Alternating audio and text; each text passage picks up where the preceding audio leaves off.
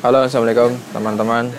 Selamat datang dan selamat mendengarkan lagi di podcast kedua gue, di podcast di warung.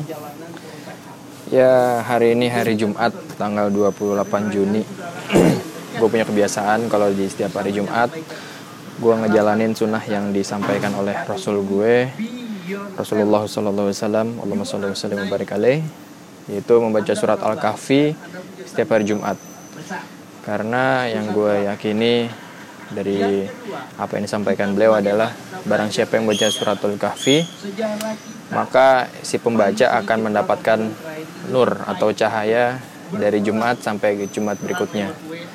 Dan cahaya itu jangan diartikan sebagai cahaya lampu, tapi cahaya itu berupa kesehatan itu juga termasuk cahaya, rezeki itu cahaya, semua hajat kita yang dimudahin itu juga cahaya. Dan yang ditafsirkan dengan kebaikan itu di mata Allah adalah cahaya. Kalau Pak, jabatan-jabatan pro merah dibubarkan. Jangan pas ya. Kasih Pak. Nah, mungkin dari lo yang dengar suara gue, terdengar suaranya agak nyeret. Ini sengaja karena nggak mungkin gue membuka satu senti atau dua senti lebih lebar lagi mulut gue agar suara gue terlihat jelas atau terdengar jelas. Bukannya gak ngerti caranya gimana. Gue dulu pernah pengalaman kerja di organisasi radio kampus. Itu lumayan ngerti sedikit dari teman-teman yang sebagai announcer di radio. Kalau kita buka mulut itu terlalu kecil, ya suaranya akan terdengar nyeret dan tidak jelas. Seperti yang gue lakukan sekarang ini. Atau misalkan kita baca Quran, kita nggak buka mulut, itu juga makhrajnya itu kurang jelas terdengar. Karena dalam ilmu makhrajul huruf pun juga setiap huruf-huruf hijaiyah itu memilih haknya masing-masing. Kalau dia disebutnya nggak jelas, ya kemungkinan artinya akan beda. Dan tapi yang penting kan suara gue masih terdengar dan dia mengerti ya artinya apa. Jadi gue nggak perlu buka satu senti atau dua senti lebih lebar mulut gue untuk berucap agar terlihat lebih jelas.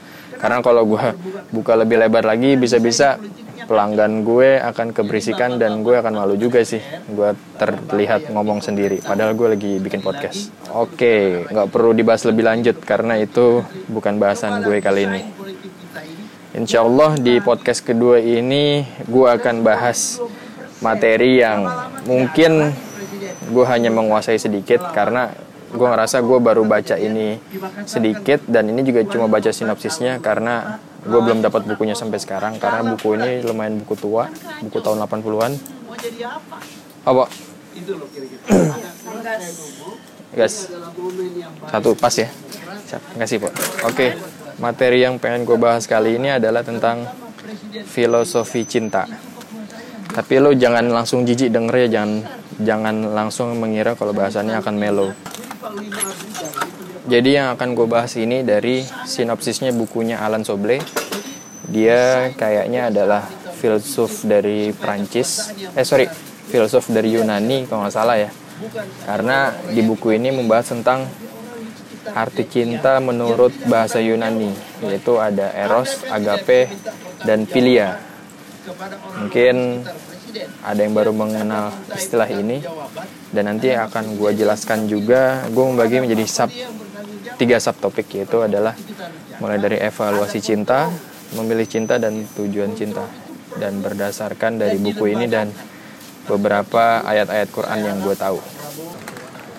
Sorry teman-teman, barusan gue coba searching di Google, ternyata Alan Soble itu bukan filsuf Prancis, juga bukan filsuf Yunani, ternyata dia filsuf dari Amerika.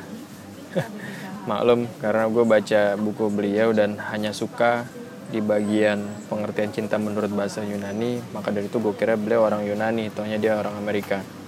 Dan sekali lagi, gue baca tulisannya cuma dari sinopsisnya, karena gue belum nemuin bukunya, karena bukunya lumayan buku tua ini, buku tahun delapan puluh sembilan yang dia tulis. Oke, pertama gue coba mulai ngejelasin apa itu cinta menurut bahasa Yunani yang beliau jelaskan. Oke, ayo kita mulai bahas. Jadi dalam bahasa Yunani, menurut tulisannya Alan Soble, kalau cinta itu dibagi menjadi tiga. Yang pertama itu adalah eros. Nah, Eros ini biasanya orang itu cinta kepada seseorang hanya untuk memenuhi birahinya aja, atau sekedar nafsu seksual, yang dimana orang itu tidak lagi dipandang sebagai subjek, melainkan hanya sebagai objek untuk memenuhi birahinya. Nah, misalkan apa ya, di zaman kolonial dulu itu ada kalau nggak salah istilah namanya gundik atau pergundikan, yang dimana raja-raja zaman dulu itu karena dia tidak boleh memiliki istri lebih dari satu, makanya dia punya selir-selir perempuan lagi yang disebut adalah gundik. Nah, biasanya gundik itu dalam tujuan tertentu, mungkin salah satu tujuannya itu adalah untuk memenuhi nafsu birahinya. Makanya raja-raja di zaman kolonial dulu tuh gundiknya banyak, jadi dia punya istri satu dan juga selir-selir gundiknya lebih dari satu itu. Nah, jadi sekali lagi eros itu biasanya adalah cinta yang hanya berdasarkan nafsu seksual aja. Lanjut yang kedua ada philia. Nah, philia ini singkatnya adalah cinta persahabatan yang berhubungan dengan relasional. Misalkan kita punya sahabat, perkumpulan, komunitas, nah itu namanya philia. Jadi cinta ini tidak dibatasi oleh jenis kelamin dan sifatnya hanya persahabatan. Jadi gue menafsirkan philia itu contohnya adalah friendzone. Jadi kalau misalkan lo suka sama seseorang yang dia itu ada di lingkup pertemanan lo, dan dia ternyata hanya memberikan sinyal-sinyal persahabatan tidak melebihi itu, ya lo jangan kaget, itu namanya philia. Dan lo terjebak dalam friendzone. Jadi bukan I love you tapi I philia you. Dan yang ketiga adalah agape. Nah, ini yang paling gue suka. Artinya pun juga oke, dan kualitas cintanya pun lebih oke. Jadi agape itu kalau gue pelajari tafsirnya adalah, dan gue pelajari dari Om Rocky Gerung, kalau kalau agape itu adalah cinta secara keseluruhan dan mencintai seseorang dan juga mencintai penciptanya. Jadi mungkin singkatnya adalah kalau lu pengen mendapatkan cinta seseorang, ya lu cukup mencintai Tuhan, karena Tuhan itu kan yang menciptakan orang itu. Kalau lu udah cinta sama Tuhan, jelas dong kalau lu dekat dengan Tuhan, dan apapun bisa lo dapetin, termasuk cinta kepada seseorang. Jadi agape itu cintanya ini udah komplit, semuanya udah dipertimbangkan, mulai dari orang itu, agamanya, rasnya, dan semuanya. Yang pokoknya udah satu paket deh. Nah, kalau gue sambungin dengan subtopik gue yang kedua, yaitu memilih cinta, ini masuk banget. Yang dimana Rasulullah Sallallahu Alaihi Wasallam, Allahumma sholli wa sallim wa barik alaih, itu mengajarkan kepada kita, yaitu kalau gue kan cowok, berarti tips memilih istri. Jadi Rasul itu menyarankan dalam memilih istri itu ada empat yang perlu dipertimbangkan. Yang pertama itu adalah lima liha. Lima liha itu hartanya, harta dari si perempuan itu. Yang kedua wali jama liha. Yang kedua itu adalah paras kecantikannya. Yang ketiga wali hasabiha, itu keturunan dari si perempuan itu. Kita harus lihat keluarganya dari keturunan mana, terus juga background keluarganya seperti apa. Dan yang terakhir adalah walidiniha, kita lihat dari agamanya. Dan di kalimat penutupnya Rasul menjelaskan kepada kita dan membimbing kita kalau lebih baik pilih agamanya, karena kalau kita mencintai orang dari agamanya itu akan baiklah, dan apa yang kita dapatkan itu akan sempurna. Dan ini menurut gua, tafsir gua ini berhubungan berhubungan banget dengan agape, yaitu mencintai seseorang dengan mencintai Tuhannya. Wah, gila, keren banget ya. Terus belum selesai nih, untuk tadi kan subtopik pertama gue adalah itu tentang mengevaluasi cinta. Nah, gue kan tadi udah ngejelasin tiga cinta menurut bahasa Yunani, itu ada eros, ada philia, ada agape. Nah, sekarang kita evaluasi nih cinta kita kepada pasangan kita itu udah masuk ke tahap yang mana. Kita kan udah masuk usia-usia yang persiapan menikah ya, kayak usia gue dua hari lagi usia gue dua puluh lima, jadi gue harus matang-matang nih untuk mempertimbangkan kehidupan gue selanjutnya, yaitu salah satunya adalah pernikahan. Nah, kita harus evaluasi udah sampai mana sih cinta kita terhadap pasangan kita.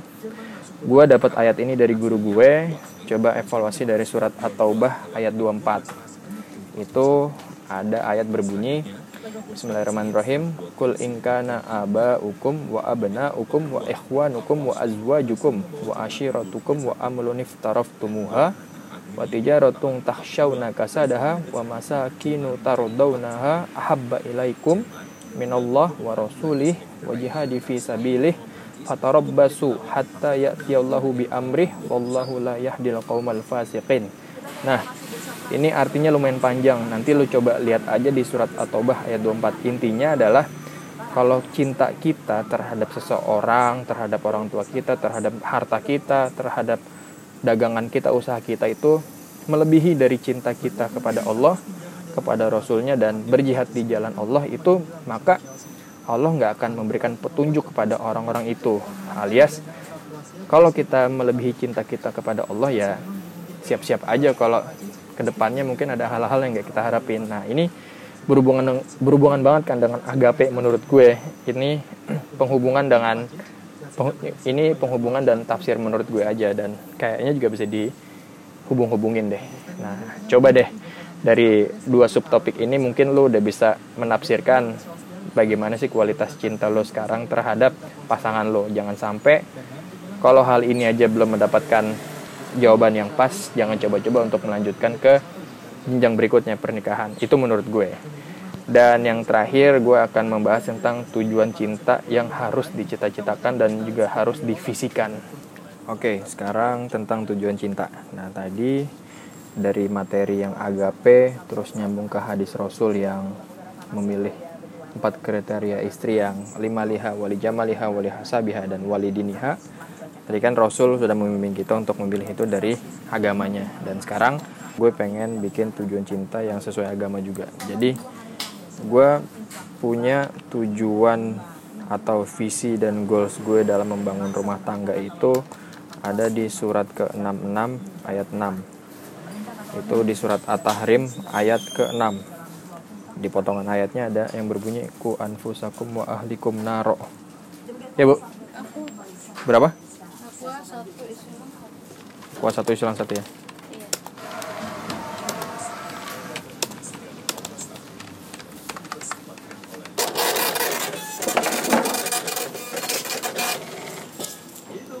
dua puluh lima Bu. Terima kasih Bu.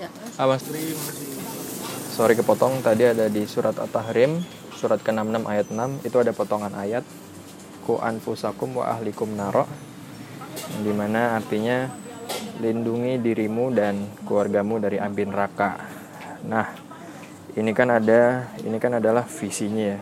Nah, berarti kan sebelum kita membentuk visi, jauh dari sebelum visinya juga kita harus merincikannya dengan baik. Mulai dari mengevaluasi cinta lo, asasnya udah sampai mana, yang tadi gue jelasin, Eros, Philia, dan Agape. Terus juga evaluasi dari surat At-Taubah ayat dua puluh empat, apakah sudah baik atau belum. Dan ke yang lebih awal lagi, yang tadi gue jelasin di tips dari Rasulullah yang empat hal itu. Baru bisa kita mencapai visi dari surat At-Tahrim, surat ke enam puluh enam ayat enam ini.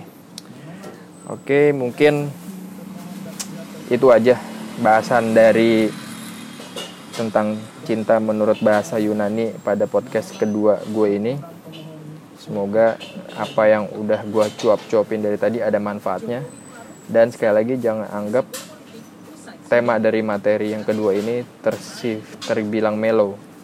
Dan sekarang lo udah bisa menilai kan kalau ternyata emang benar bukan mellow, tapi mudah-mudahan bisa jadi bahan evaluasi kita. Oke, sampai ketemu di podcast selanjutnya. Entah nanti akan membahas seputar apa, tapi tetap dalam koridor yang semoga memberikan manfaat. Oke, thank you. Assalamualaikum warahmatullahi wabarakatuh.